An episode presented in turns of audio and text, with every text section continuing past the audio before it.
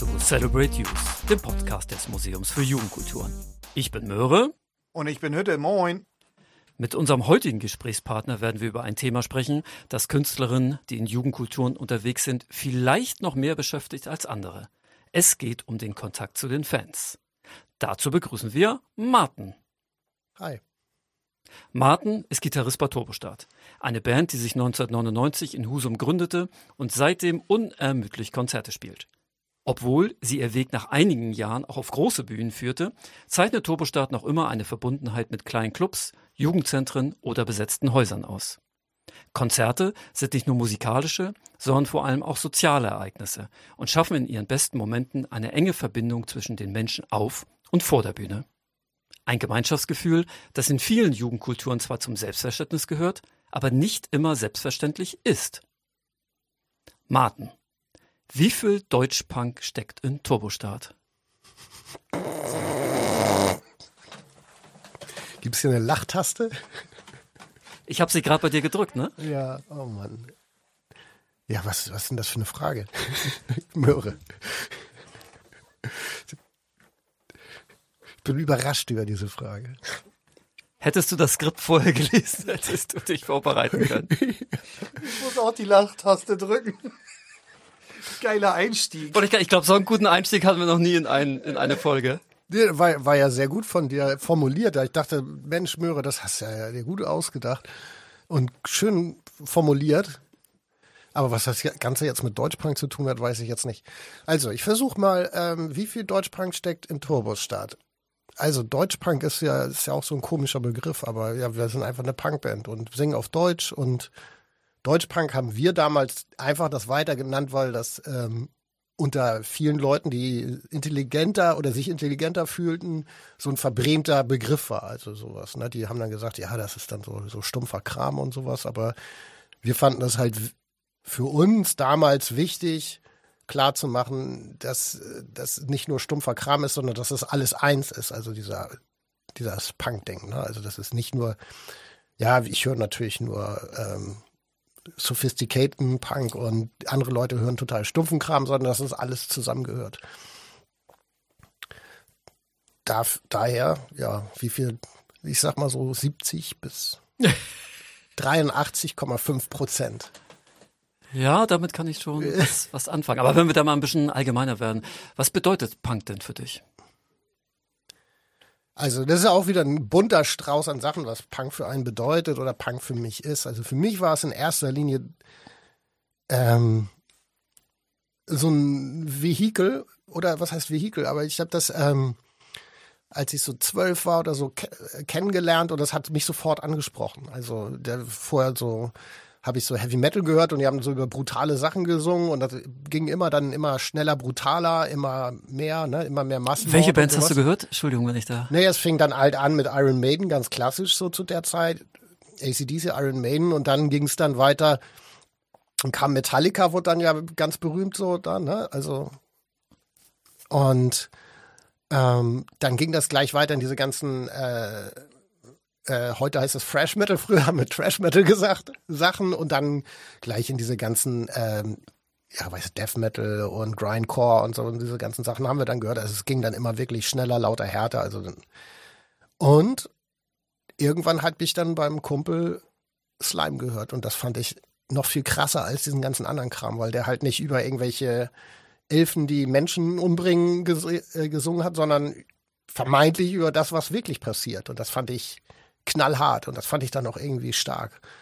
Aber es hat genau einen Nerv bei mir getroffen, also ein Teil von verloren sein und aber auch irgendwie sich, also sich nicht dazugehörig zu fühlen, aber auch irgendwie so eine so ein Aufruhr, den man als Jugendlicher dann vielleicht hat oder ich hatte dann irgendwie genau angesprochen hat so. Und das hat sofort, sofort resoniert mit mir. Und dann ging es natürlich weiter, dass es halt, dass man zu Läden, in Läden geht, in denen Punk gespielt wird. Und das ist in Husum zum Beispiel dann der Husumer Speicher. Also erstmal, Punk, das Geilste an Punk ist ja, dass du es selber machst. Ne? Und das ist halt das. Wir haben selber Konzerte gemacht bei uns im Dorf. Wir haben selber Bands gegründet. Wir haben alles, alles selber gemacht. Und das ist halt so irgendwie das für mich das Vehikel, weil du kannst es einfach, ne? Du kannst, kannst dir eine Gitarre schnappen und dann bist du Gitarrist in der Band. Diskussion zu Ende. Und das ist halt das, das Tolle an Punk, dass du einfach machen kannst. So. Und dann lernst du halt auch noch, wie gesagt, an diesen Orten ähm, die Welt kennen. So. Eine an, ganz andere Welt. Ne? Und wie viel du dann selber machen kannst und teilhaben kannst an den ganzen Sachen. Ne? Wenn du willst, dass äh, wir wollten halt irgendwie hier einen Infoladen machen da. Dann haben die gesagt vom Speicher, ja, Mittwochabend könnt ihr machen. Haben wir einen Infoladen gemacht einfach. Infocafé. Fanden wir irgendwie gut. Haben die Leute angeschrieben, haben wir alles selber gemacht. Und dann sind wir auf die Idee gekommen, ja geil, dann könnte man ja auch irgendwie, ne, vegan, das war damals dann auch so ein Thema, so, ne, dass das aufkam, so. In welchem Zeitraum sind wir gerade, Martin? Da sind wir so, ähm, ja, so Anfang, Mitte 90er. Mhm. Mehr Mitte. Mitte, so. Und da haben wir dann angefangen, solche Sachen zu machen. Ich glaube, so bis, ja, ich glaube, so bis 94, 95 haben wir bei uns so eher im Dorf Sachen gemacht und danach sind wir dann nach Husum gegangen, haben, durften da auch mitmachen und so. Achso, ja, dann habt ihr in Bredstedt, ne? Nee, ich komme aus Hattstedt. Hattstedt, Entschuldigung. Dann habt ihr auch in Hattstedt äh, Konzerte gemacht? Wir haben Konzerte Ach, gemacht. Okay, ja. okay. Ja, da, da gab es so einen Jugendtreff und dann durften wir da Konzerte machen. Und dann haben wir das selber organisiert, ne? Haben wir irgendwie, wir hatten so vier, fünf Bands so mittlerweile so in einem Bekanntenkreis. Ja. So die, mit denen man zur Schule gegangen ist und den Punks, den man sich so in Husum auf dem Marktplatz getroffen hat. Und dann haben da dann drei Bands gespielt. Das hat dann irgendwie zwei Mark Eintritt gekostet oder sowas. Und ähm, wir konnten den Raum so haben und ja, hast du irgendwie DIN A4 Plakate kopiert und selber gemacht und kopiert und so. Ja, und das endete dann so weit, dass Peter ist ja dann irgendwann nochmal, den habe ich dann kennengelernt und der hat dann auch zum Beispiel ähm, eine Band aus New York rangeholt, die dann bei uns im Dorf da gespielt haben und sowas. Also ich meine, das sind dann natürlich, das sind ja auch Türöffner, also für einen selber, ne? Wenn auf einmal eine Band aus New York da antanzt, so.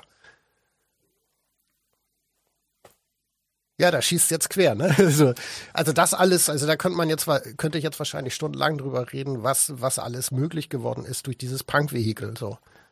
Und für mich, wenn ich darüber nachdenke jetzt so, dann sind es für mich immer diese, dieses Unmittelbare, dass man es einfach machen kann, so, dass man, dass man jetzt nicht eine Ausbildung zum Gitarristen braucht und sich irgendwo bewerben soll bei irgendeiner Band, ob man mal mitspielt, sondern man gründet mit seinen Kumpels einfach selber eine Band und spielt in der. Wenn man, wenn man irgendwie Kunst machen will, dann macht man das halt einfach. Dann so, also es geht auch viel um dieses, äh, dieses Anfängertum und so, einfach das Machen, so finde ich.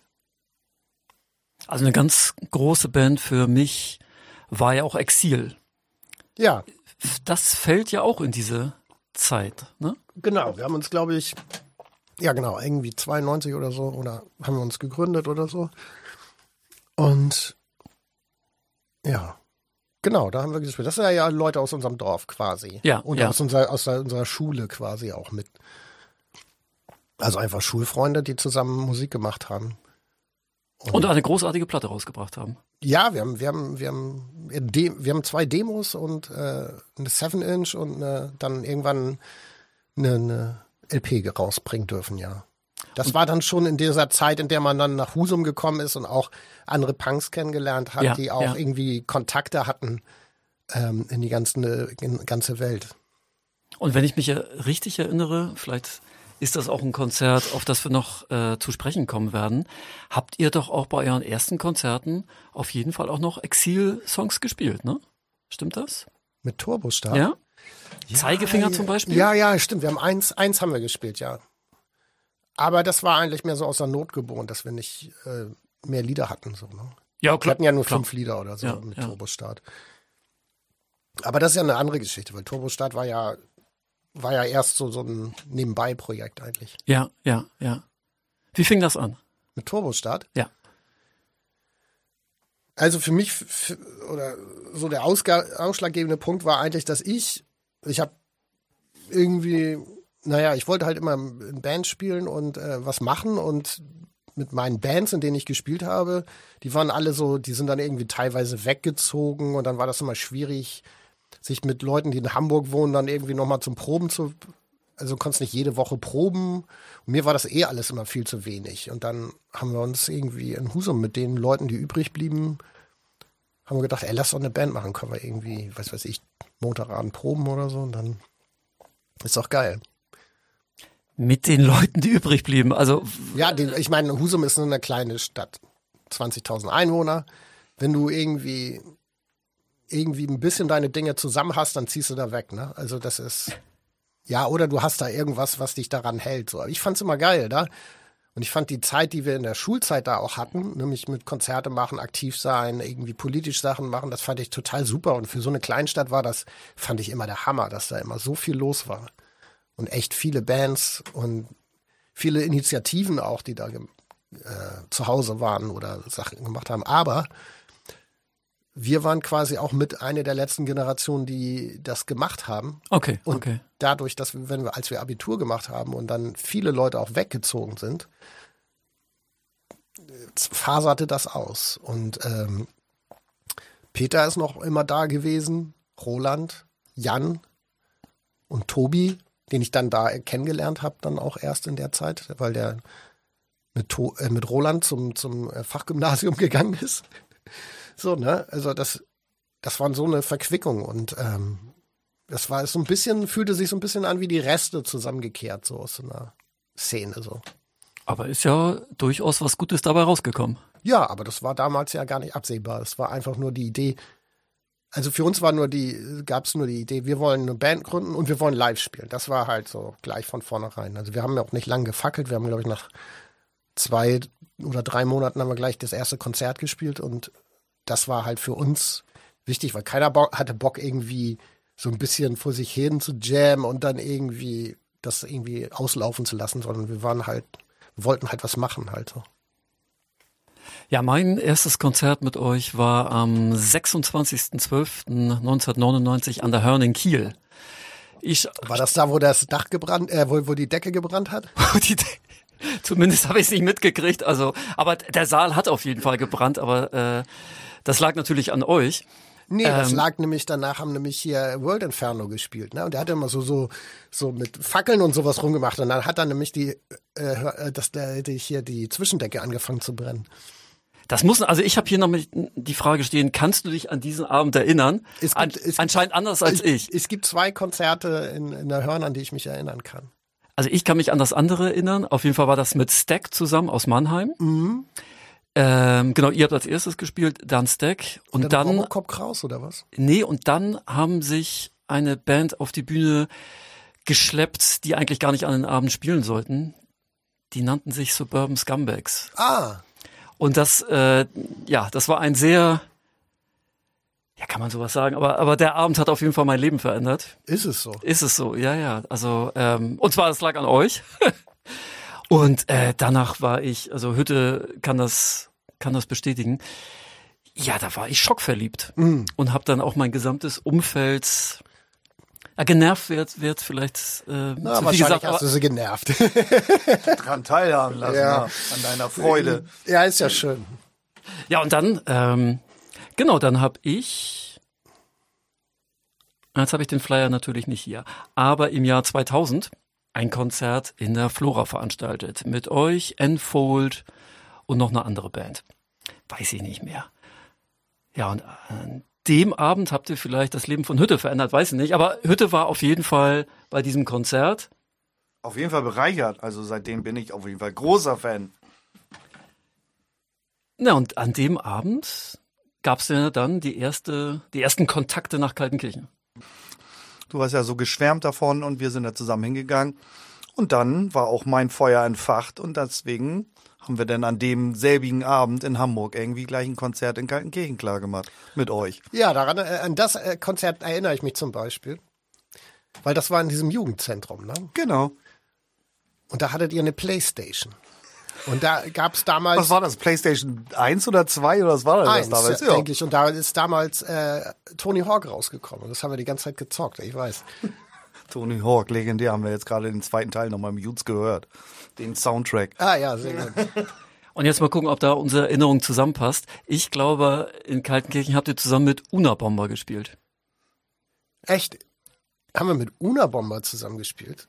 Ich glaube, weil nämlich Peter keine Lust auf den Soundcheck hatte und ich dann den Soundcheck mit Owe, hieß so euer Schlagzeuger Owe? Ja. Von Unterbomber, genau.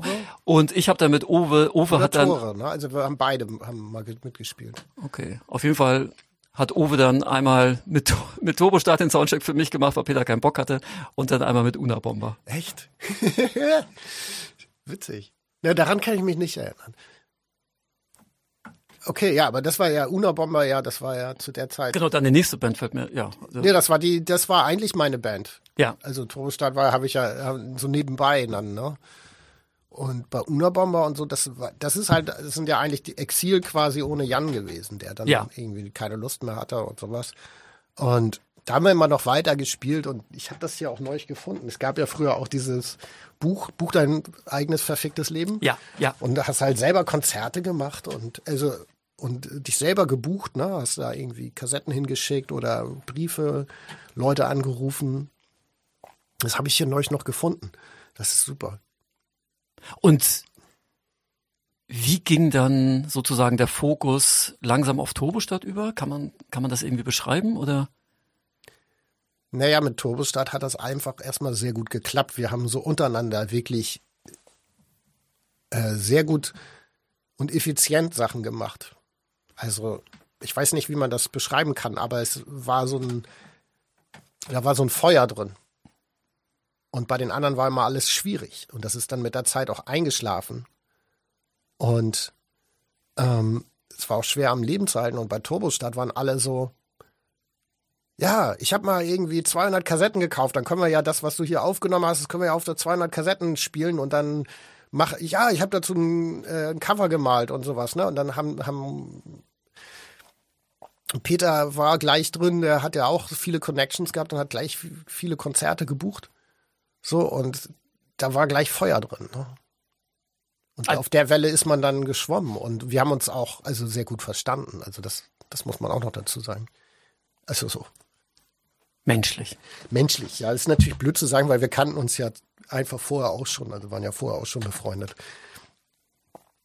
Also und mit den anderen waren wir auch gut befreundet, aber da hat irgendwie das äh, hat irgendwie einfach konstruktiv immer funktioniert. Martin? Ja. Also da muss ich gleich mal reingehen. Ähm, das, was du gerade beschreibst, ihr habt euch gut verstanden und so, ne? Ähm, Ja. Das ist ja das, glaube ich, gewesen, was mich gecatcht hat. Möhre hat es ja eben gerade gesagt, das hat mein Leben verändert. Wahrscheinlich nicht so krass wie bei, bei Möhre selbst, aber ich, das mit dem Fan sein, das muss ich dir einfach mal sagen, ne? Also das, was du gerade sagst, ihr habt euch ganz gut verstanden, das hat mich ja gerade so gecatcht. Ihr als Band auf der Bühne habt mich ja vom ersten Moment an so abgeholt, dass ich irgendwie Gänsehaut hatte und dachte, was seid ihr denn für eine geile Band? Ich will euch immer und überall sehen. Und das hast du auch in meinem Freundeskreis ausgelöst. Ne? Also es ist ja, was ihr für eine Stahlkraft habt mit eurer Ausstrahlung. Ich weiß gar nicht, ob dir das denn so bewusst ist, wenn du sagst, wir haben uns ganz gut verstanden. Das ist wirklich so. Du hast bei mir in Kaltenkirchen und in Barmstedt also Menschen so berührt, dass sie auch wie viele Jahre sind es jetzt her? Sind wir bei 99, also 20, 23 Jahre her irgendwie. Ähm, hast du Menschen berührt, die bis heute irgendwie Turbostart, wenn sie irgendwo spielen, verfolgen und sehen möchten? Weil das habt ihr ausgestrahlt. Also du hast, du hast mein Herz berührt mit deiner Band. Oh Mann, jetzt jetzt falle ich hier gleich vom Stuhl. Nee, ist so, ist so. Das musste einmal gesagt werden. Das, das musste hier einmal rausmachen. Das, ja, Dankeschön. Ich, Wir machen eine kurze Pause. Naja, wenn du über den Umgang mit Fans reden willst, das ist halt so, ne, wie, wie unge also ich bin sehr ungelenk in solchen Sachen, aber ich, mich freut es natürlich, dass Leute das berührt hat, so. Martin, genau deswegen. Und ich, ähm, ich habe das Skript auch ähm, vorhin erst gekriegt. Also du hast es gar nicht gelesen. Ich habe es vorhin während der Autofahrt gelesen. Ich dachte, darum geht es nämlich so ein bisschen. Und ich wollte jetzt mal ein bisschen Emotionen hier reinbringen, weil ich es einfach fühle und gerne in Vorbereitung auf diese Sendung nochmal. Ähm, Möhr hat gesagt, willst du mit zu Martin nach Berlin irgendwie? Und da habe ich gesagt, ja, da will ich mit hin, auf jeden Fall, wenn ich die Möglichkeit habe. Und deswegen, also ist mir diese Reise hierher zu fahren natürlich super wichtig gewesen. Und als ich das Thema von Möhre dann gelesen hatte, ich, habe ich so gedacht, ja, da kann ich dann doch was zu sagen, weil das ist das, was ich fühle. Ja. Turbostart ist für mich Gefühl. Das ist wirklich, äh, jedes Konzert ist ähm, wie ein Sommerregen, klingt jetzt ein bisschen zu romantisch, aber es ist Ja, einfach sehr geil. romantisch, aber Aber das ist einfach nur schön. Das ist nicht nur geile Musik, sondern es ist einfach auch ganz viel Gefühl. oh, Dankeschön. Ich bin gerührt. Bitte, Bitte. gerne. Ich bin gerührt. Ja, der Kontakt zu den Fans scheint ja sehr eng zu sein. Ja, ja. Nee, aber zu der Zeit vielleicht, was, was, um da andocken zu können, natürlich, wir haben, wir haben uns untereinander gut verstanden und wir haben auch sofort was machen können. Und es war auch mit viel Herzblut und mit viel Energie einfach, ne? Und für uns war das halt irgendwie wichtig. Wir haben in dieser langweiligen Kleinstadt gelebt, die halt immer weniger wurde, weil alle weggezogen sind. So, ne? Also auf den Konzerten sind auch, es sind ja immer weniger geworden. Also wir sind ja quasi so der Abgesang quasi an diese Szene gewesen. Und dann sind wir halt losgefahren und haben gespielt überall. Und ob es nun in, in Heide, in, auf dem Land da irgendwo in so einem ist oder so, ne, irgendwo in der WG in Hämmerwurt oder im Goldenen Ross irgendwo da, irgendwo in der Nähe von Schleswig irgendwo auf dem Land. Wir haben überall gespielt und das fanden wir super. Und, und alle fanden es super. Es war nicht, dass du da irgendwie jemanden abholen musstest und der sagte dann, oh, ja, ich habe aber eigentlich was anderes vor, sondern alle waren so, ja geil, lass hinfahren. So, ne? Das, was wir jetzt gerade eben so ein bisschen besprochen haben, das ist ja auch Anspruch im Punk, dass sich Bands und Publikum auf Augenhöhe begegnen. Also, dass du nach dem Konzert selber am Merchstand stehst oder dass man sich am Tresen trifft. Das hat sich doch aber im Laufe der Jahre verändert für euch. Nee, also was sich überhaupt nicht verändert hat, ist halt dieses auf Augenhöhe bleiben. Und das Ja. ist für mich immer noch mein, ähm, mein absolutes Credo überhaupt, wenn ich irgendwas tue. Aber ich versuche das in allem, was ich tue, zu machen, dass ich jetzt den Leuten auf Augenhöhe be begegne. Und das meine ich jetzt nicht auf so eine abgehobene Art und Weise, sondern das finde ich eine ganz natürliche Art und Weise, dass man so selbstsicher sein sollte, dass man jedem Menschen äh, auf der gleichen Stufe begegnen sollte. Bei der Band ist es so, als Punkband, ich meine, du kennst das ja, man kennt es nicht anders. Wir haben nur, nur in irgendwo gespielt und irgendwie in besetzten Häusern oder sowas. Da gibt's keine Rockstars, da gibt's diesen, diesen Kram nicht. Da bist du ein Teil von dem Ganzen und spielst da halt so. Und das ist super so. Und was du ja meinst, ist halt, als, es, als wir dann ähm, aufs, auf dem Major-Label waren und auf einmal dann junge Leute gekommen sind, die ähm, uns aus dem Fernsehen kannten oder aus einer Musikzeitschrift und Ja, ja. So wie du sagst, also so richtig Fans sind. Ich habe ja immer mit diesem Begriff Fan auch so ein bisschen ein Problem, ne? Ähm, die dann so richtig Fan waren. Da gab es dann doch Anpassungsschwierigkeiten für einen selber, weil man selber in, sich in dieser Rolle gar nicht sieht. Und zum, also als Beispiel, für uns war klar, wenn jemand ankam und der wollte ein Autogramm haben, da war das im besetzten Haus klar, man gibt kein Autogramm. Das ist erstens uncool, das machen Rockstars. Und zweitens, was wollen die denn mit einem Autogramm von mir? Also was, oder mit, mit meiner Unterschrift, was soll der ganze Scheiß so, ne? Also hat er eher mehr genau dieses eigentlich auf Augenhöhe begreifen. Ähm, da habe ich dann aber begriffen, nach, nach einer Zeit, dass die Leute einem das echt krumm nehmen. Die denken einfach nur an, du bist total abgehoben und gibst nicht mal ein Autogramm. Was für ein arrogante Sau bist du denn? Da musste man erstmal mit klarkommen, ne? Und jetzt ist es einfach so, und das ist das mit diesem Augenhöhe, was für mich ist. Ich meine, ich, ich kann mich mit Leuten gut unterhalten, auch ganz normal auf einem Konzert. Und die meisten Leute tun das auch, ne? Ich kann, kann aber jetzt nicht, also ich bin ja nicht mit allen befreundet. Weißt du?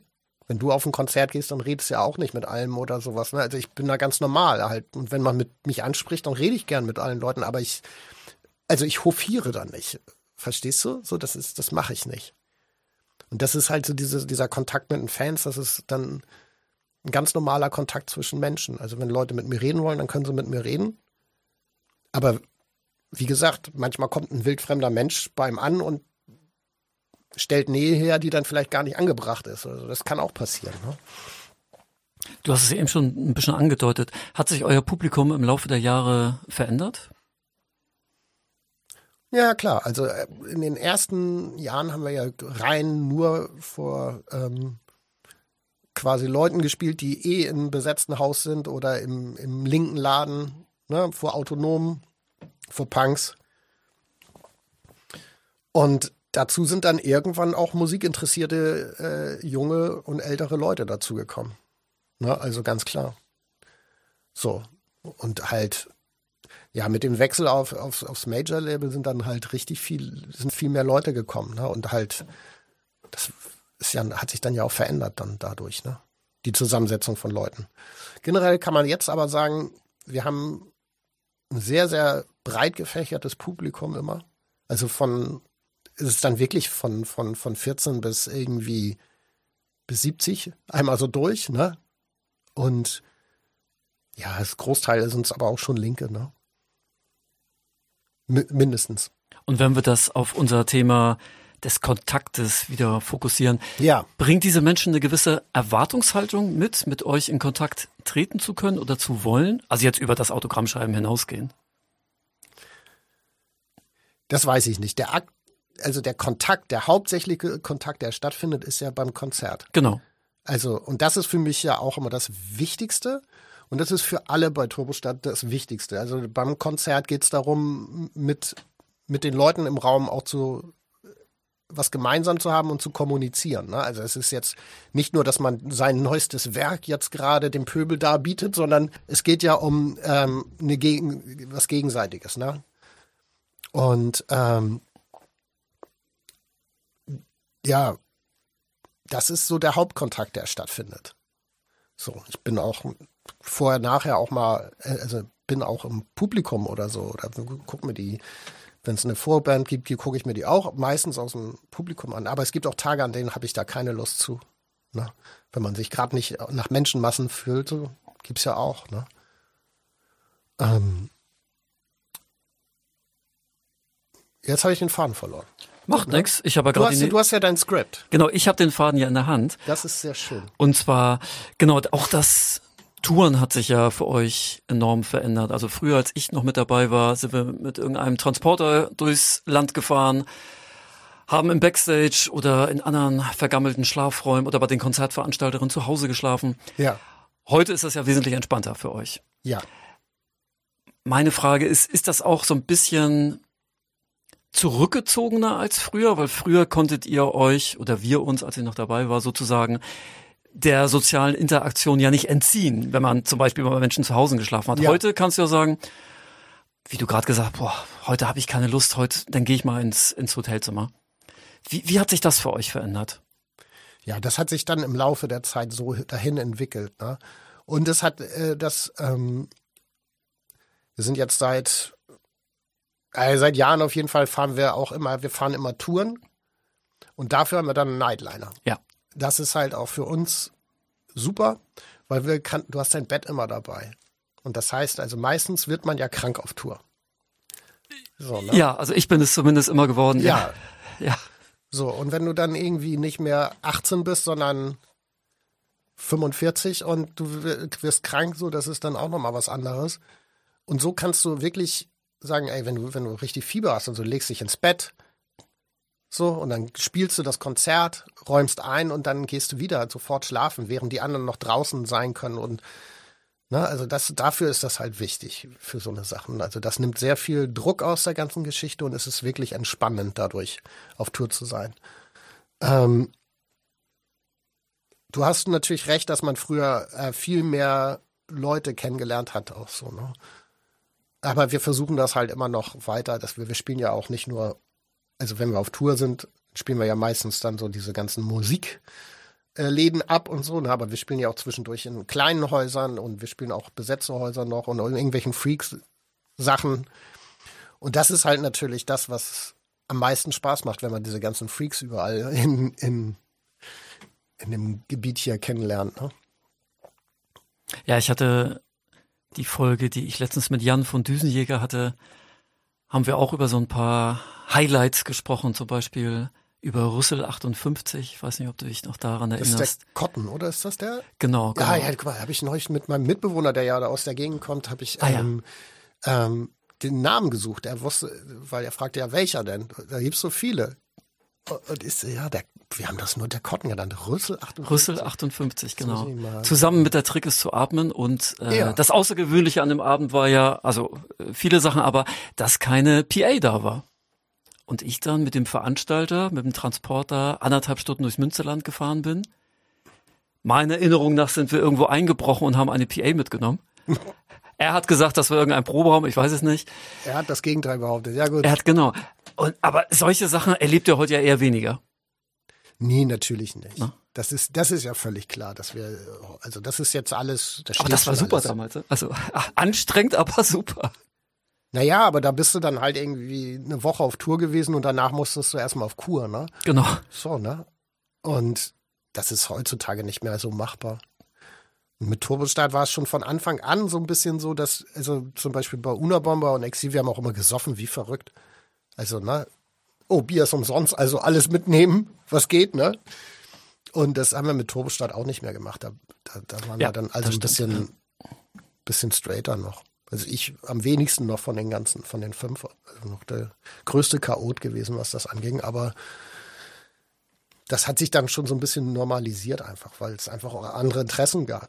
Und dass das Interesse größer war, eigentlich zu spielen, als zu saufen oder dieser ganze andere Klumpatsch. Also alles wurde auch so ein bisschen diesem Konzert dann untergeordnet. Ja, ja. Aber habt ihr denn heutzutage noch Einfluss auf die Ausgestaltung so eines Konzertsabends, was vielleicht die Eintrittspreise betrifft oder die Security? Könnt ihr da irgendwie noch Wünsche äußern? Ja, wir haben relativ, also das ist ja auch bei uns professionalisiert, weil wir das einfach auch sehr lange machen. Ja. Und ähm, in Zusammenarbeit auch mit so Leuten wie Umberto, ne, der unser Booking macht, so der wirklich ein feines Gespür auch dafür hat, den richtigen Ton zu treffen, weil du kannst auch nicht zu, zu Securities einfach hingehen und sagen, hier Freundchen, heute machen wir das mal ganz anders. So, das, das geht nicht. Du musst dem halt auch auf Augenhöhe bege begegnen. Und ähm, aber da haben wir, wir haben eigentlich schon so einen ganzen ähm, Strauß an, an, also nennt man ja Rider, also quasi an, an Sachen, die man fordert von dem Club, in dem man spielt. Und da stehen unter anderem auch drin, dass die Gitter wegkommen, dass die Security für den für die Leute, für die Konzertbesucher äh, ist. Die Band muss nicht geschützt werden, sondern es geht darum, die Leute zu schützen, dass sie, wenn sie sich verletzen oder sowas, dass sie aufgehoben werden, dass sie nicht in die in Strom oder in Technik fallen oder so. Dafür sind Securities da, dass das sicher abläuft für die Leute, aber nicht um die Band zu schützen und sowas. Also da gibt es dann so einen Text, der kriegt, kriegt jeder zugeschickt. So. Ja, Eintrittspreise machen natürlich ähm, der, der Booker, also unser Booker und der Booker vom Laden miteinander aus. Und da gibt's natürlich, haben wir da Einfluss drauf. Und das ist jedes Jahr Thema. Das ist gerade der Eintrittspreis. Das sind die Kosten. Müssten eigentlich erhöhen. Wollt ihr erhöhen? Nein, ja, kommt mal vor, mal nicht. Also es ist immer ein ständiger Prozess. Martin, mir fällt so ein zu dem Wort oder zu dem Satz auf Augenhöhe begegnen, ne? Ja, Fallen mir gleich bisschen noch. überstrapaziert, ne? Nee, das sind so Sachen, da, da, Folge so nennen. da ist, fällt mir auf jeden Fall zu ein. Meine letzten Konzerterinnerungen an euch auch irgendwie war jetzt das letzte Konzert. Äh, die Karte hängt hier auch noch bei dir im Studio davor und ich weiß gar nicht, welche Tour das war, die erste. Egal. Ähm, da waren wir in der Markthalle Ja. und äh, auf Augenhöhe begegnen und ich finde das ja total schräg, ne? Ich kenne euch jetzt immer noch nach 20 Jahren irgendwie und dann sagt Murray, ja, lass mal Backstage gehen und so. Ich bin, wir sind angemeldet und ich so, wow, das finde ich total schräg. War noch nie so richtig Backstage irgendwie und dann trifft man euch und dann ist es halt so wie früher vor 20 Jahren im Mutes, ne? Es hat sich dann einfach, wir sind älter geworden irgendwie Ja. und dann ist alles genauso cool wie immer. Dann nämlich dieses auf Augenhöhe, weißt du? Und das liebe ich einfach so an euch. Ihr seid einfach, auch wenn ihr größere Bühnen bespielt oder was weiß weiß ich wie, es ist ja schon so, euch trifft man und ihr seid wirklich immer noch auf Augenhöhe und nicht hier, hey, ich bin der Rockstar, ne? Hallo Hütte, geh mal weiter. So. Aber das, das, das ist halt, das, das, da kann ich auch für alle bei Turbostrat sprechen. So fühlt sich, keiner fühlt sich als Rockstar und hat auch nie mit dem Gedanken gespielt, so einer zu sein oder irgendwas darstellen zu wollen in dem Moment, außer man, was man ist. Und das war schon, wir haben es natürlich nicht ausgesprochen damals, weil es ja, ähm, sowas spricht man ja nicht aus, aber es war halt, das ist halt dieses Punk-Ding, ne? Das ist halt schon immer da gewesen. So, das war auch nicht diskutabel oder so. Diese Liebe vereint uns halt und das Ja. spürt man einfach auch und genau das ist es. Und dann noch eine Anekdote irgendwie, die ist jetzt aber wirklich schon, naja, dann wirklich 20 Jahre her. Wir haben sogar mal T-Shirts für euch gedruckt. Ja. Turbostadt-T-Shirt bei uns im Jugendzentrum. Das fand ich auch total toll und ich musste nachfragen. Möhre hat mich da aufgeklärt. Das war, glaube ich, Roland war irgendwie mit dabei, der die irgendwie mitgedruckt hat. Und solche Sachen, das sind natürlich Verbindungen und das ist bis heute. Das, Ich habe ein paar alte hier. Vielleicht Ja, ist ja eins davon da. ja, das gucken wir uns nachher nochmal an. Ja. Ja, aber schön, Hütte, dass du es gerade nochmal angesprochen hast, das Konzert in der Markthalle. Ja, diese, diese Freundschaft, die schon so lange hält. In der Markthalle zum Beispiel war ja auch Benjamin mit dabei und das kann ich gar nicht in Worte fassen, was das für eine Emotionalität ist. Benjamin und ich saßen am Bühnenrand, also an, an, der, an der Seite, haben das Konzert angeguckt. Da geht einfach nicht mehr. Ne, deine Freunde, deine Freunde stehen auf der Bühne, ich sitze mit Benjamin daneben, wir gucken uns das an, Benjamin mit leuchtenden Augen. Mit Fritzi das gleiche, wenn sie auf dem, wenn sie sich das anguckt, das sind einfach, Das, Ja. Ding, das Ding ist ja, was, was ich weiß ja nicht, ob, ob du das deinen Hörern verrätst. Also dass du warst, du bist ja ein Teil des Ganzen, weil du ja auch lange Zeit unser Live-Mischer warst. Und das ist ja nochmal eine andere Sicht. Also da bist du ja auch nochmal näher dran als jetzt allgemein der Fan oder, oder der Freund der Musik, so, ne? Oder der Konzert, typische Konzertgänger. das stimmt, aber für mich war das ja auch immer, das war auch nicht immer ganz einfach, wie du dich vielleicht ja auch erinnerst. Ja. So, ähm, diese Rollenüberschneidung, Mischer zu sein, Freund und Fan. Das, Da, das sind drei Rollen, die haben, man, die, die waren manchmal ganz, die waren manchmal ganz schön schwierig für Ja. mich. Und für Das euch ist- vielleicht auch, aber Ja, genau, das ist, das ist nämlich schwierig. Ja. Weil wenn, wenn, wenn Leute, also ich meine, dieses Fantum, ähm, davon kommt, dass Leute einen auch irgendwie auf, ein, auf die eine oder andere Weise auf so einen Sockel stellen. Und auch dann erwarten sie auch von einem etwas. Und diese Erwartung, und das meinte ich vorhin, die kann ich nicht erfüllen. Das kann ich einfach nicht. Also ich kann nicht der, der Sunny Boy sein, der, der ich nicht bin und dann im Publikum stehen und mit allen so, hey, und super, hey, du siehst aber klasse aus und so, ne? Das, das, das kann ich mal fünf Minuten machen, aber das, das ist nicht, das, das bin nicht ich. Ich bin dann halt eher so ein normaler Typ, der manchmal auch einfach grummelig dasteht und das ist dann vielleicht jetzt nicht so der Kontakt, den sich Leute erwarten. So, ne? Was sie dann meinen, so, ne? Also, Ich bin halt einfach ein ganz normaler Typ. Aber du hattest das vorhin ja, glaube ich, schon so ein bisschen angedeutet, ne, dass ähm, ein Teil des Publikums vielleicht diese Erwartungshaltung hat oder hat sich das wieder gelegt, sozusagen, als sie euch besser kennengelernt haben? Also für mich stellt sich das so dar. Also es gab halt äh, in diesem, wir wurden auch schon relativ früh damit mit sowas kon konfrontiert, so einer, Ja. so ein Überschwang an Liebe, den wir gar nicht verdient hatten, so. Ähm, und der hat einen dann, also der hat mich überfordert, ganz massiv. So. Da wusste ich auch wirklich nicht mit umzugehen. Ähm, mittlerweile kann ich damit umgehen und ich empfinde das auch anders jetzt auch, aber ähm, ich glaube, den Leuten, die mittlerweile bei unseren Konzerten, mittlerweile wissen sie ja, zu wem sie da kommen und was für Musik sie hören. Und ich glaube, das kommt gut rüber, glaube ich. dass das, was ich jetzt auch versuche, hier in komplizierten, schlechten Worten irgendwie zu beschreiben. Meinst du über, jetzt will Hütte schon wieder, Bei mir kommt's an. Ja, siehst du, guck mal. aber überfordert in dem Sinne, du hast es, glaube ich, eben äh, schon selbst beantwortet, dass du denkst, naja, nun, ich bin einfach Martin, ich mache hier Musik. Das habe ich in Anführungsstrichen gar nicht verdient oder wie meinst du überfordert? Nein, einfach so, dass man schlecht mit Lob umgehen kann oder dass Leute ankommen und sagen, hey, das war ja total super und man sagt dann, äh, danke, ja. So, ne, und dann kamen halt dann manchmal Leute an, die auch das ein bisschen mehr sagten, so, ne, oder so. Für die man auch irgendwas darstellen musste. Und davon, davon, also da gab es so einen kurzen Moment, weiß ich daran, dass das bei mir irgendwie Thema war und dass ich mich davon befreien musste, dass ich auch loskommen musste von diesem, von diesen, von dieser Logik, die dahinter steckt, weil die nicht meine ist und das auch totaler Mumpitz ist. Dieser ganze Mist, der einem da irgendwie in Star-Magazinen oder in, in ähm, auch in Musikmagazinen oder in welchen Sachen so eingeredet wird, das ist alles Quatsch. Also So, so funktioniert das die Welt gar nicht. Das ist irgendwie so eine komische, verquere Sicht auf die Welt. Ist ein bisschen zu blumig geredet, ne? Nee, ich gucke noch gerade Hütte an, weil ich der, der oder ich habe ganze Hütte steckt eine Frage, die raus muss, da ist das Einbildung. Nee, das ist keine Frage, sondern ähm, wenn Martin redet, dann höre ich gerne zu und dann weiß ich auch tatsächlich, ähm, warum ich dieses Gefühl hatte, Martin. Das ist einfach, ich verstehe dich da, ne? Also das ist so, ähm, bin nie Rockstar gewesen irgendwie und ähm, ich auch nicht. Genau, sondern ähm, ich stand nie nicht mal auf der Bühne, sondern das ist tatsächlich so, das, was du sagst, wir sind einfach nur Menschen. Ne? Und das ist tatsächlich, ähm, kannst du auch nicht so viel für, dass eure Musik so gut angenommen wurde und so gut ankam bei den Menschen irgendwie.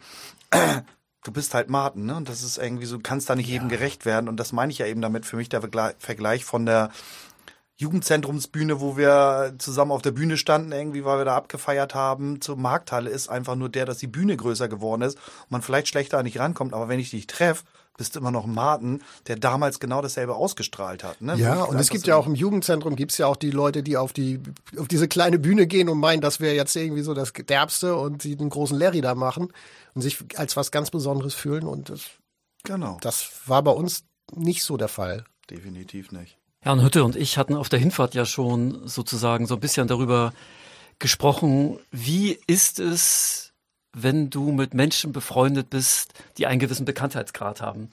Genau, wenn ich das aus meiner Perspektive so, wenn ich da mal, äh, als ich aufgehört habe, als äh, Mischer für euch zu arbeiten, als ich die Rolle abgelegt hatte und mich dann nur auf die äh, Rolle des Freundes ja. äh, konzentrieren konnte, waren das natürlich auch Gedanken, mit denen ich mich beschäftigt habe, weil für mich wart ihr die ganze Zeit, jetzt ja immer noch, einfach meine Freunde und die machen halt Musik. Und ja. dass andere Leute das gut finden, das ist halt so. Aber wir sind halt einfach Freunde, ne? Also mhm. wir sitzen ja hier als Freunde zusammen. Wir sitzen jetzt ja hier nicht als zwei Menschen zusammen, die eine Podcast-Folge aufnehmen wollen und ein Künstler, mit dem wir halt ein Gespräch führen. Hier treffen sich ja einfach Freunde. Ja. Und ähm, da ist mir nämlich auch noch eben, ähm, wo, wo, wo Hütte so ein paar Anekdoten erzählt, da ist mir nämlich auch noch einge, eingefallen, finde ich, die das auch über den Lauf der Jahre nochmal so ausdrückt. Vor ein paar Jahren, ich weiß nicht mehr, wie lange das hier ist, vielleicht drei, vier Jahre, bin ich ja noch mal ein paar Tage mit auf Tour gefahren, äh, weil ich um den Zeitraum Geburtstag hatte. Und dann waren wir in Wien, haben ein Konzert in Was heißt wir? Jetzt sage ich schon wieder, es war ja gar nicht mehr wir, wart ja ihr, aber ich war trotzdem mit dabei. Äh, wir waren in Wien. Genau, wir waren, wir waren in Wien und kurz vor zwölf hat irgendwie Jan auf der Bühne das Publikum gefragt, wie viel Uhr es dann ist, wann die letzte Bahn fahren würde.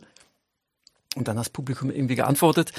Ähm, aber er wollte eigentlich gar nicht wissen, wann die letzte Bahn fällt. Er wollte halt wissen, wann es Mitternacht ist, weil ich ja, weil ich dann ja Geburtstag hatte halt. Mhm. Und äh, hat mir dann gratuliert und dann habt ihr Monstermutter gespielt. Und das, das drückt es halt einfach so aus halt. Ähm, da haben halt Freunde von mir ein Konzert gespielt. Ich hatte da zufällig, na, zufällig nicht Geburtstag, aber ich war halt da. Ja, ja. Und ihr habt halt ein Lied für mich gespielt. Und ja, so. letztendlich das Normalste von der Welt. Freunde machen mir ein Geschenk. Mhm. Und das, finde ich, drückt das halt, was Hütte vielleicht auch versucht hat. Ich weiß auch nicht, äh, irgendwie, ob ich das jetzt richtig ausdrücke, aber das ist es halt für mich einfach, ne? Ja, deine Sichtweise, genau so ist es, ja. Mhm. Und ich denke, Klar haben wir ein besonderes Verhältnis, aber ich glaube, das hat Tüte ja auch schon versucht ähm, anzusprechen. Das sehen auch oder das spüren auch viele Menschen so, die euch halt nur als, was heißt nur, klingt auch so blöd, die euch als Konzertbesucherinnen kennen. Ja. Ich glaube, das, ich glaube, das spüren das die kann, auch. Das kann gut sein, ja. Aber das haben wir nicht in der Hand. Also ich meine, und wir sind ja auch befreundet. Das ist ja ein anderes Verhältnis dann auch, ne? Aber Aber wenn wir das, das sind auch mal, das sind auch mal so Fragen, die wir erörtern mit Menschen, die so äh, Musikbusiness tätig sind. Das ist schon was Wohltuendes, weil das Musikbusiness ist ja gerade, du hast es ja auch schon angedeutet, größtenteils anders aufgebaut, sehr hierarchisch, mit diesen ja, Stars, Anhimmel und so weiter. Das ist ja schon im Punk zwar nicht, aber im Musikbusiness, in dem ihr euch ja zwangsläufig bewegt, so angelegt. Und wenn man sich dem entzieht,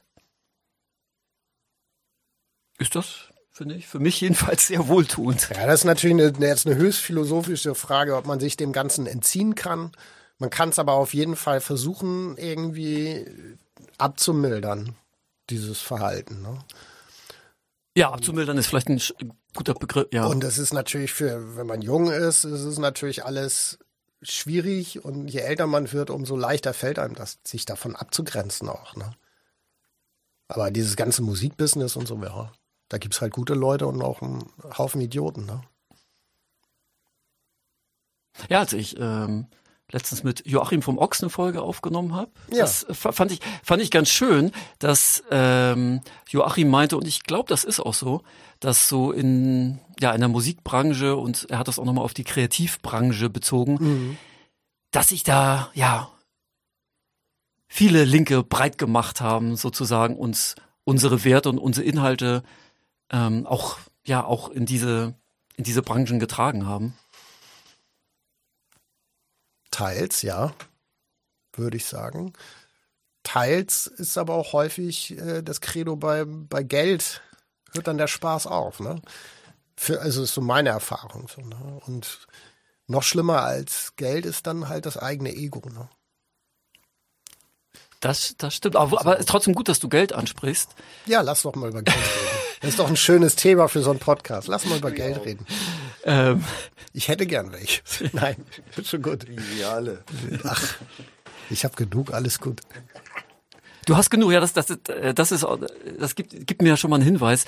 Ähm, ist, ja, ist ein gewisser Druck für euch da, der daraus entstanden ist, dass ihr das zu eurem Beruf gemacht habt, also Konzerte spielen zu müssen, Platten herausbringen zu müssen, gerade du als Jetzt habe ich fast kreativer Kopf gesagt, das ist auch eine komische Bezeichnung, ne? Aber ähm, wir sitzen, wir sitzen. Kreatives Bein. wir, wir sitzen hier ja auf jeden Fall an einem kreativen Ort, an dem Songs für Turbostart entstehen. Ähm, ja. Und vielleicht ja auch entstehen müssen, weil halt ein neues Album rausgebracht werden muss. Wie wirkt sich das so auf deine Kreativität aus? Ja, das ist recht ähnlich wie das andere. Da gibt es manchmal so Anpassungsschwierigkeiten und es gibt manchmal Zeiten, in denen du nicht kreativ bist. Und dann musst du halt lernen, damit klarzukommen. Also ganz doof, ne? Also wirklich wie so ein. Dann musst du halt irgendwie. Mittlerweile bin ich ja auch jetzt, ich mache das jetzt schon seit vielen, vielen Jahren. Und dadurch habe ich dieses Riesending am Laufen, dass ich nämlich äh, weiß, das kommt schon alles wieder. Also wenn ich heute keinen super Song schreibe, obwohl ich eigentlich noch zehn Songs schreiben müsste, weiß ich, ja, vielleicht morgen oder übermorgen, wird schon.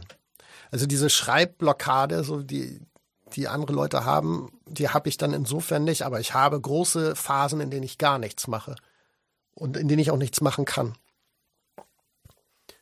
Und in anderen Phasen kann ich dann wieder viel machen. Und diese Ruhe habe ich mittlerweile, dass ich weiß, dass beides kommt. Ähm ja, diese Anspruch, aber das muss man lernen. Ne? Also das finde ich, also das ist so, ist nicht unbedingt einfach manchmal. Nee, ich denke da gerade so an mich. Also so eine Gelassenheit zu entwickeln, ob ich da noch Ja, aber gut, äh, die, die, das entwickelt man am Ende. Also wir reden ja jetzt quasi, also ich mache das jetzt, also seit 20, über 20, nee, noch schon länger als, ja, ne? Ja.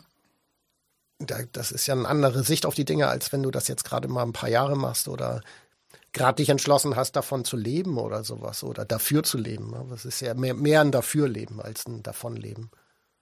Ja, ja, ja.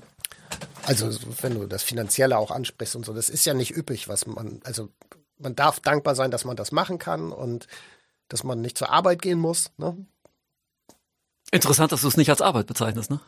Nee, das ist ja für mich das, es ist so mein Weltbild, ne? Ja, also ich ja. gehe nicht zur Arbeit. Ja. Punker gehen nicht zur Arbeit. Punker haben immer Ferien. Hat Jörg mal gesagt. Jörg von Love A hat mal gesagt, Punker haben immer Ferien und das finde ich auch einen guten Spruch. Ähm, ich habe nur Sommerferien. Ja, guck mal. Und ich, ich, ich mache halt das, was ich machen, eh machen möchte und das ist super. Und ich komme so klar. Ist das für die anderen ein Problem, wenn du eine Zeit lang eine Schaffenspause einlegst? Das kriegen die ja gar nicht mit. Okay.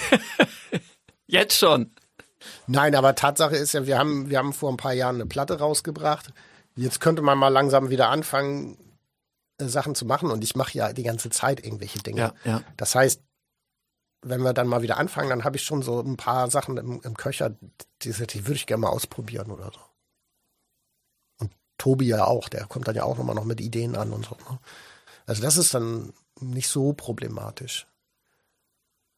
Aber habt ihr so einen groben äh, Zeitplan immer im Kopf, so wann die nächste Platte kommen soll? Ja, wir sind immer aufs Neueste überrascht davon. nee. Nee, wir wissen ja, dass wir alle paar Jahre eine Platte machen. Ja, aber auch machen möchten. Also das ist ja ganz klar.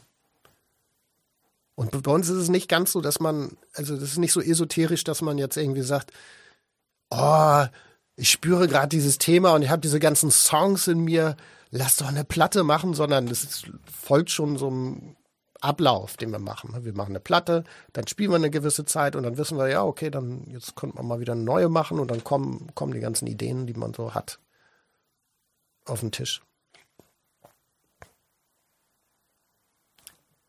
Hütte, schlummert noch eine Frage in dir? Nee, keine Frage, aber äh, ich bin heute, glaube ich, hier für die Anekdoten zuständig. In Vorbereitung auf diese Sendung, Ja, Martin, du hast vorhin so schön gesagt, das ist gar keine Frage, kannst dich entspannen. ich entspanne mich gerade. Das ist geil, du hast gesagt Slime, ne? So hast du gehört damals irgendwie so, ne? Witzig, haben wir gehört auf der Hinfahrt hier, ne? Total witzig. Wir haben aber nur über Iron Maiden geredet. Wir waren dann eher bei Halloween. So, Halloween, ne? ja. Und, und, und? Pass auf, genau. Und, dann, und bei Creator. Wir sind nämlich Creator hierher ist auch gefahren super, ja. und haben nämlich schön Creator gehört. Das wollte ich bloß mal gesagt haben. Das lag mir höchstens noch auf der Seele, dass ich das hier nochmal loswerden musste. Ja, und wir haben darüber gesprochen, dass Diggen bei Slime ausgestiegen ist, haben uns dann zwei neue Singles von Slime angehört. Ja, und ich war mir gar nicht mehr so sicher, ob das Slime ist. Und naja, also über die Sache haben wir Dann hören wir lieber Creator, weil da wissen wir, dass es Creator ist. ähm, Hate über alles war, glaube ich, der Name der neuen Single. Fanden wir auch schon, fanden wir auch schon großartig. Hate über alles? Hate Ja. über alles. ja, super, ey. Uns hat, uns hat auf jeden Fall gefallen. Ab dann, äh, die letzten zwei Stunden lief dann, glaube ich, nur noch Creator, glaube ich. Ne? Ja.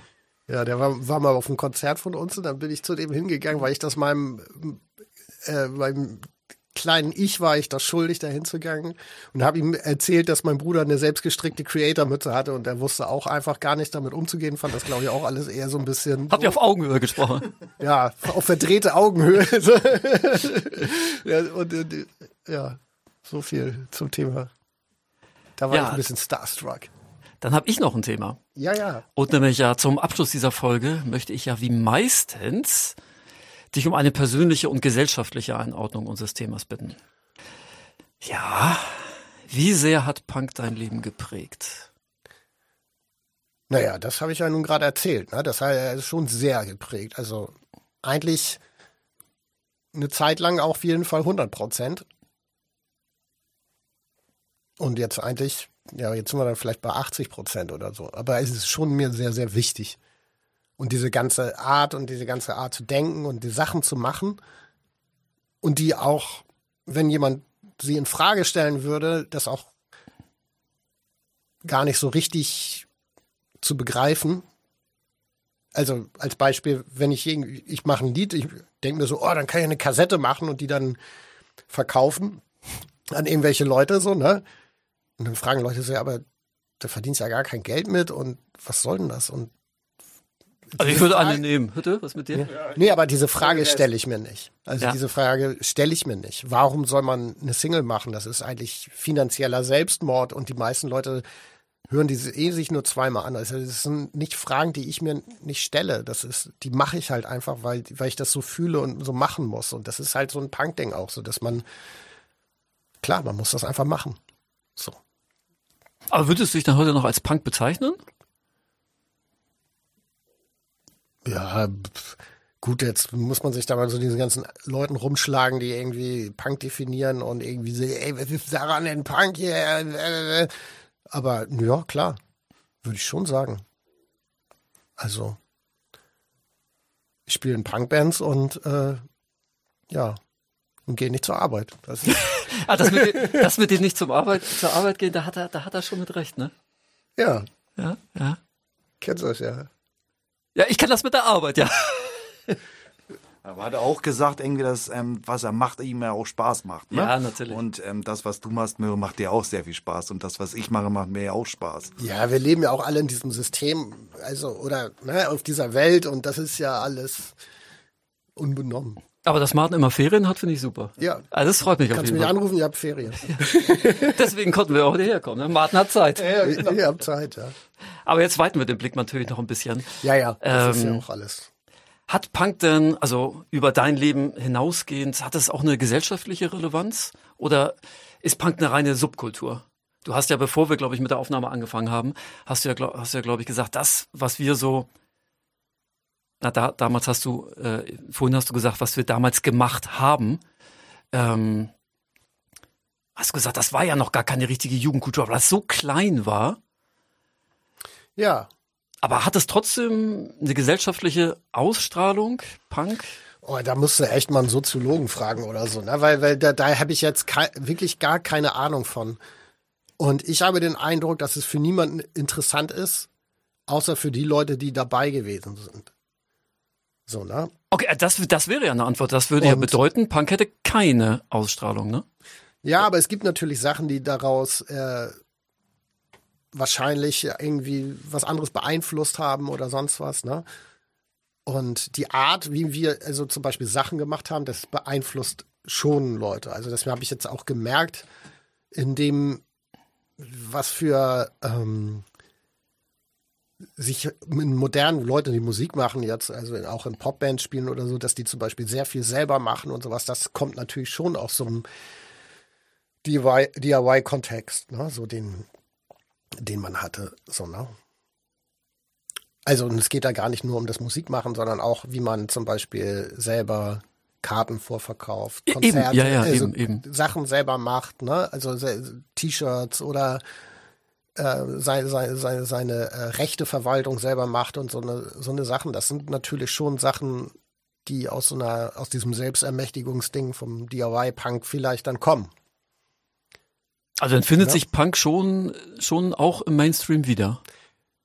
Ja, so ein paar Ideen führen sie, äh, sind da schon jetzt doch, doch, würde ich auch sagen, dass sie so einen leichten Widerhall da drin haben. Ne? Also ich finde das noch immer, immer interessant, den Blick darauf.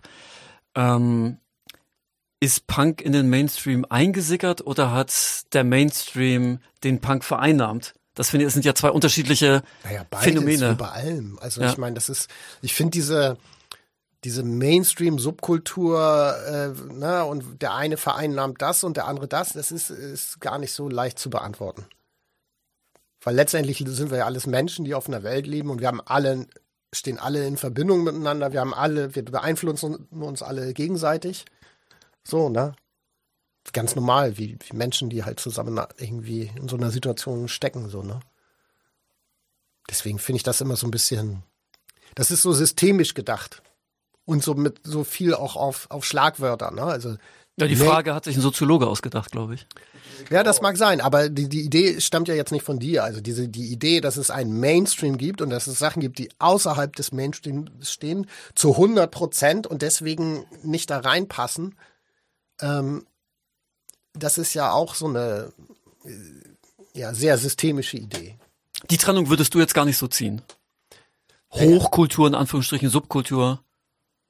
Ja, da können wir alle drüber reden. Das ist jetzt gar nicht so wichtig, finde ich. Aber was, was, ähm, es gibt Sachen natürlich, die nicht für, für eine breite Masse äh, ja sexy oder akzeptabel sind, so, ne, die so außerhalb am Rand stattfinden, wie dann so Subkulturen oder sowas.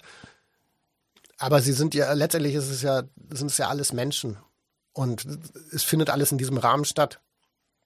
Wir leben in diesem Land, müssen irgendwie Miete zahlen, müssen eine Krankenversicherung bezahlen, ähm, müssen mit unserem Nachbarn reden oder dürfen. Ne? Insofern hat das schon, äh, es ist nicht so ganz klar getrennt, finde ich alles. Genau, ich hatte ja ähm, die Folge mit der Frage begonnen, wie viel Deutschpunk äh, steckt in Turbostart. Ja, Ähm, da hatten wir auch einen grandiosen Start äh, mit, mit hingelegt. ja finde ich auch. Ähm, Aber Diese Selbstdefinition ist dir dann gar nicht so wichtig. Sie war damals für uns wichtig und das habe ich ja versucht zu erklären. Das ist halt ähm, eher Deutschpunk so ein, ja, es war ja ein sehr verächtliches Wort. Ja, genau, eben. Ja, So. genau. Und für uns war es halt wichtig, das zu nehmen und zu sagen, ja, wir sind, also ihr findet uns gut, aber wir sind auch Deutschpunk. Also, Ja, ne, also, ja, also das, was ihr irgendwie stumpf und doof findet, das sind wir aber auch. Ne? Und das, das war eher so der Punkt. Das war jetzt nicht andersrum. Heutzutage hätte man dann eher so Probleme mit dem, mit dem Deutsch, ne? Und, und Ja. dem Punk und den Etiketten und äh, ist das nicht alles so ein bisschen doof und albern so? Ist es ein bisschen doof und albern, aber zu der Zeit war das, war das das, was wir gedacht und gefühlt haben. Und das finde ich auch heute noch okay. Also es ist jetzt nicht so. Aber bei Deutschpunk muss man natürlich heutzutage gleich an Deutschrock denken. Das, was ja zu der Zeit gar nicht so richtig Thema war, ne? Muss man ja nicht an, an Freiwild und die Onkels denken. Also wir nicht. Nee.